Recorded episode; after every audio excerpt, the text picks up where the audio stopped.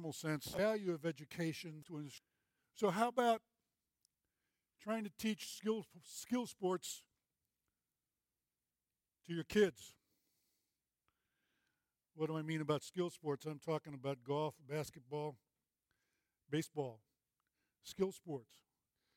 I can remember trying to teach my oldest son, who's a great golfer right now, golf when he was four years old. It was not fun. Um, teaching him the grip, bring it back, keep your left arm straight, look down at the ball, follow through.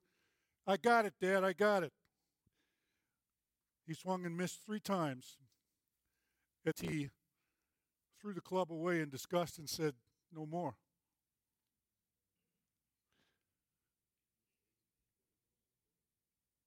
My son, younger son, is a basketball player. I played some basketball, but trying to teach him how to shoot.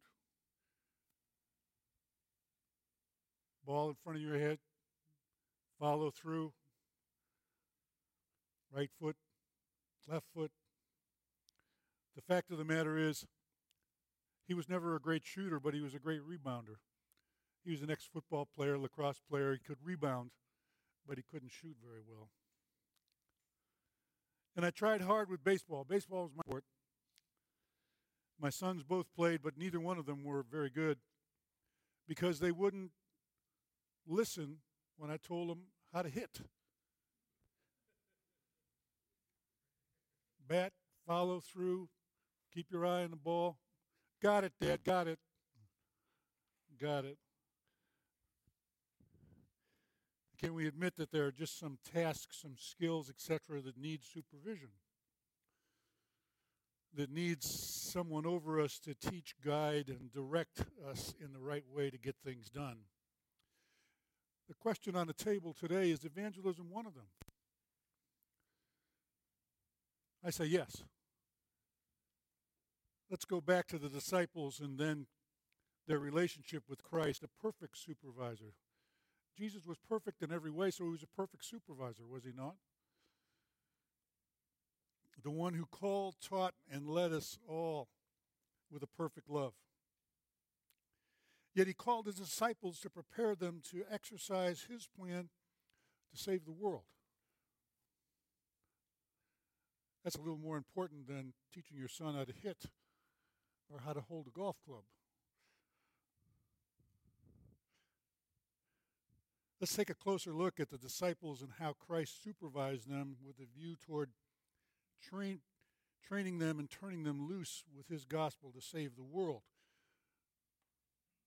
Christ appointed 12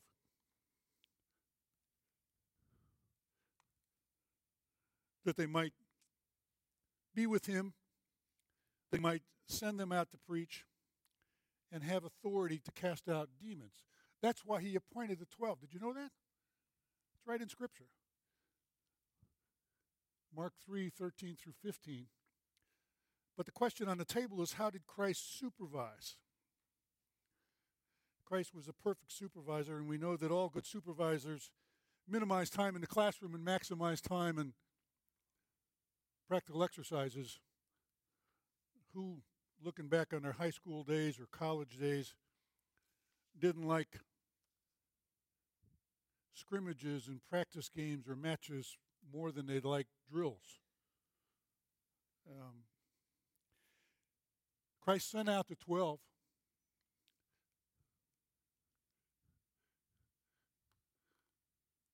Just the first time he sent them out, he sent them out, in Mark 6, 7 through 13 records that. He summoned the 12 and began to send them out in pairs. Now, Richard Dick told us a little bit about why he sent them out in pairs but they're mutually reinforcing, um, encouraging. He instructed them further to take nothing for their journey no bread, no bag, no money. And he added, Do not put on two tunics. I mean, he wanted them to go out with a minimum amount of stuff because the focus was preaching Christ. The focus was casting out demons. He further said, Wherever you enter a house, stay there till you leave town. And, in any place that does not receive you or listen to you, as you go out from there, shake off the dust of your souls, of your feet for a testimony against them. That's pretty strong words. But it didn't detract from the fact that he was sending them out to save the world.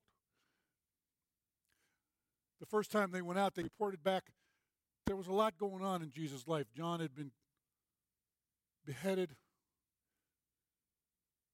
Jesus was wanting to hear their report. They reported back, and I we don't have record of it in Scripture, but the fact of the matter is, Jesus heard their report, and they didn't hear what Jesus was saying as a critique.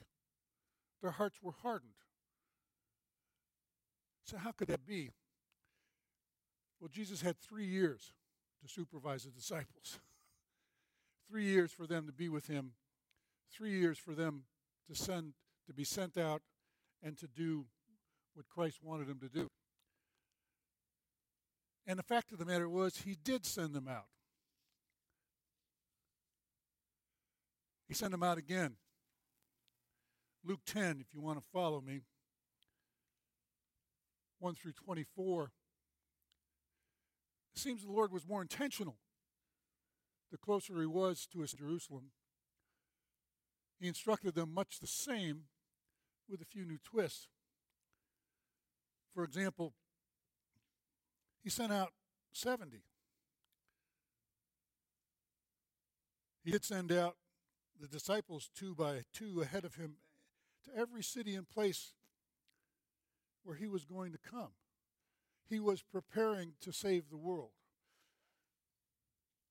He said, The harvest is plentiful, but the laborers are few. Therefore, beseech the Lord of the harvest to send out laborers unto this harvest. Go your ways, behold, I send you in the midst of wolves. He didn't say that before, but he was getting closer to his suffering and death, and there was a little bit of a sense of urgency. I would imagine a sense of urgency in his voice.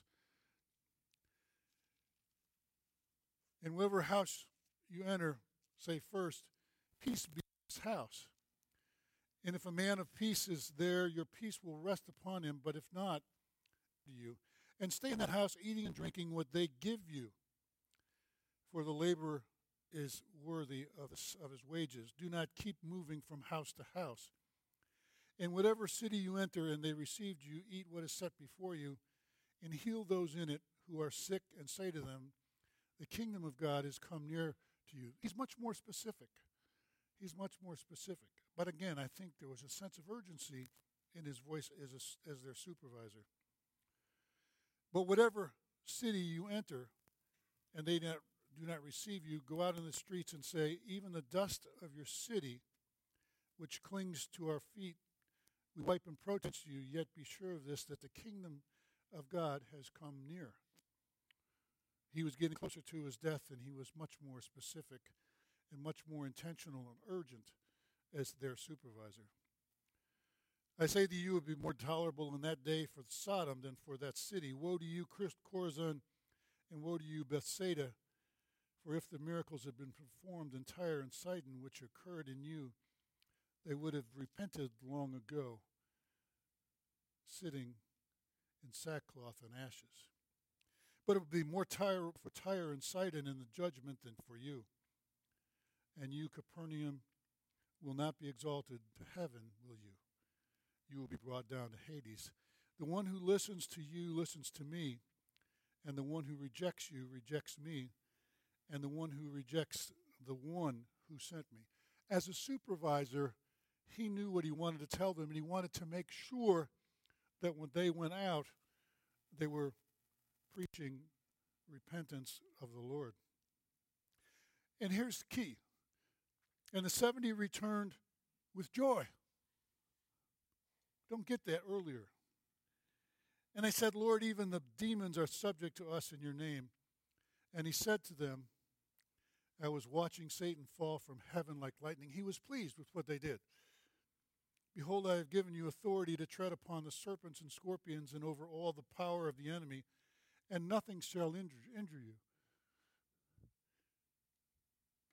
Nevertheless, do not rejoice in this, that the spirits are subject to you, but rejoice that your names are recorded in heaven. To the essentials, that they were blessed because they were followers of Him.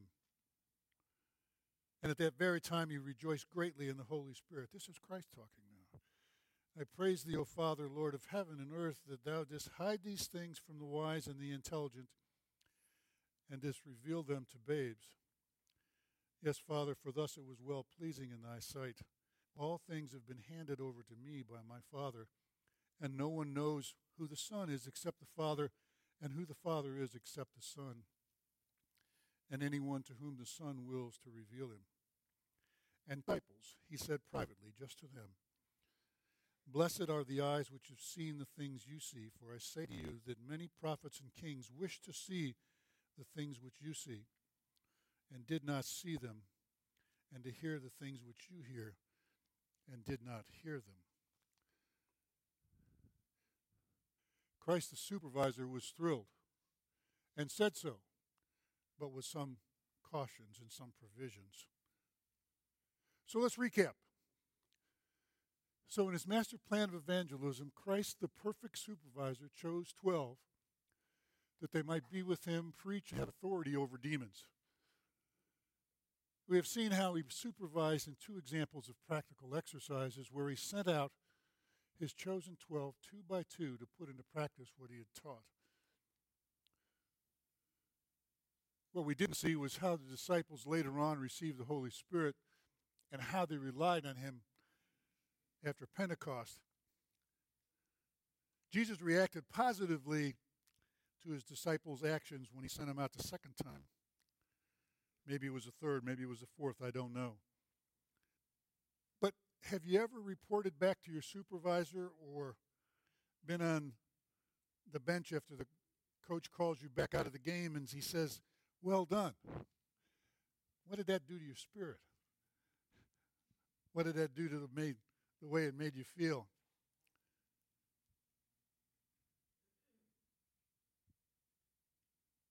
They rejoiced greatly in the Holy Spirit. But Jesus also warned his disciples not to rejoice in the fact that the spirits were subject to his disciples, but that their names were recorded in heaven. What a reassurance for those being discipled and sent out and supervised. So in his message, so what about us? The question comes. Can we do evangelism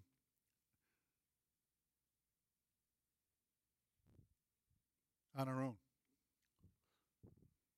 My sense is not, but maybe it's yes and maybe it's no. My sense is no because believers as believers, we have the Holy Spirit inside us as our supervisor. You ever thought of the Holy Spirit as your supervisor?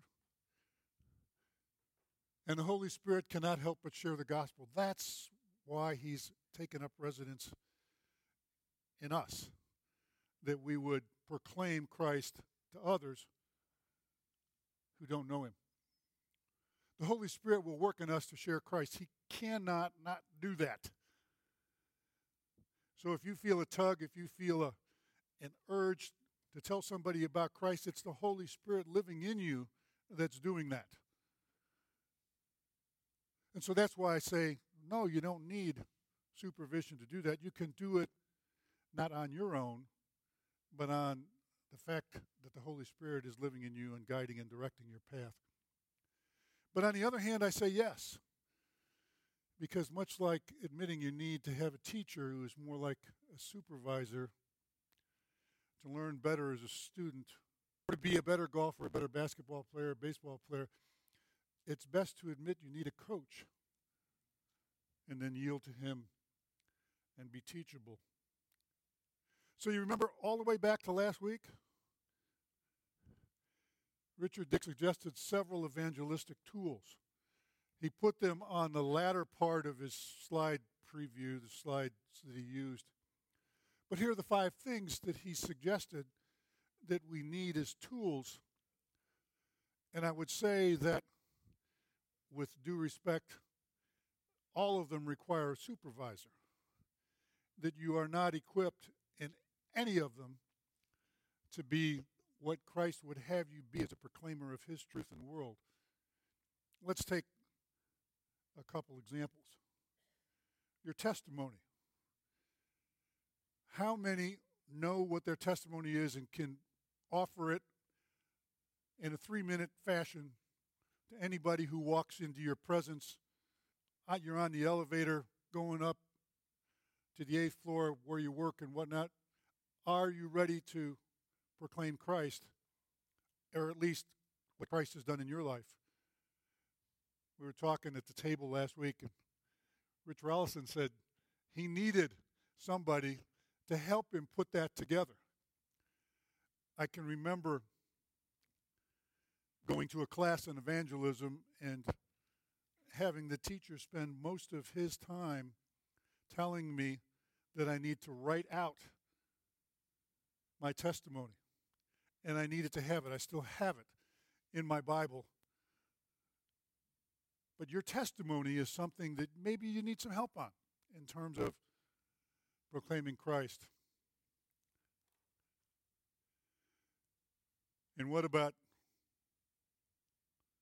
having the four spiritual laws? Richard Dick said we needed his tracks and whatnot. How many are aware of the four spiritual laws? How many can present the four spiritual laws to somebody who's not a believer in Christ and have confidence that it's good, that you got through the main points, that you understand? Again, in a different class, was just on presenting the four spiritual laws. Is it important? Yes. Do we need a supervisor to make sure that we get it right? I think yes, we do. So, testimony and proclaiming the four spiritual laws are two things. Discussion. Do you like being supervised? Be honest. How difficult is it to be a good supervisor? Sometimes we're cast in that role and we don't want to be. Like trying to teach my sons how to play skilled sports. Discuss a bit on how intentional Jesus was in the supervision of his disciples. He called them that they might be with him, preach the gospel, and cast out demons. And he spent three years doing that.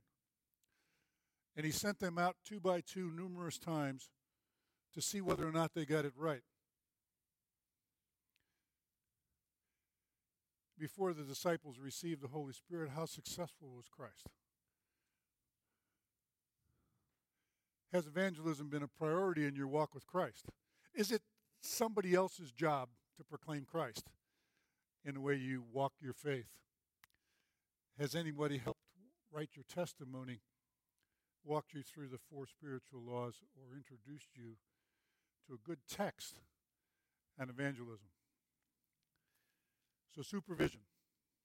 So, let's pray. So, Father, we thank you that you supervise us, that you call us to follow you, that you call us to proclaim your word to the world. And Father, we can know, we can depend on the Holy Spirit who resides in those who believe in His Son. And we know, Lord, that your Holy Spirit won't allow us to keep our faith to ourselves, that we must share it with others. But we also know, Lord, that we need your supervision. We need your direction. We need your words on how to better proclaim your word to others. So, Father, I pray that you watch over us, guide us, direct us, and protect us. Be our supervisor in Jesus' name. Amen.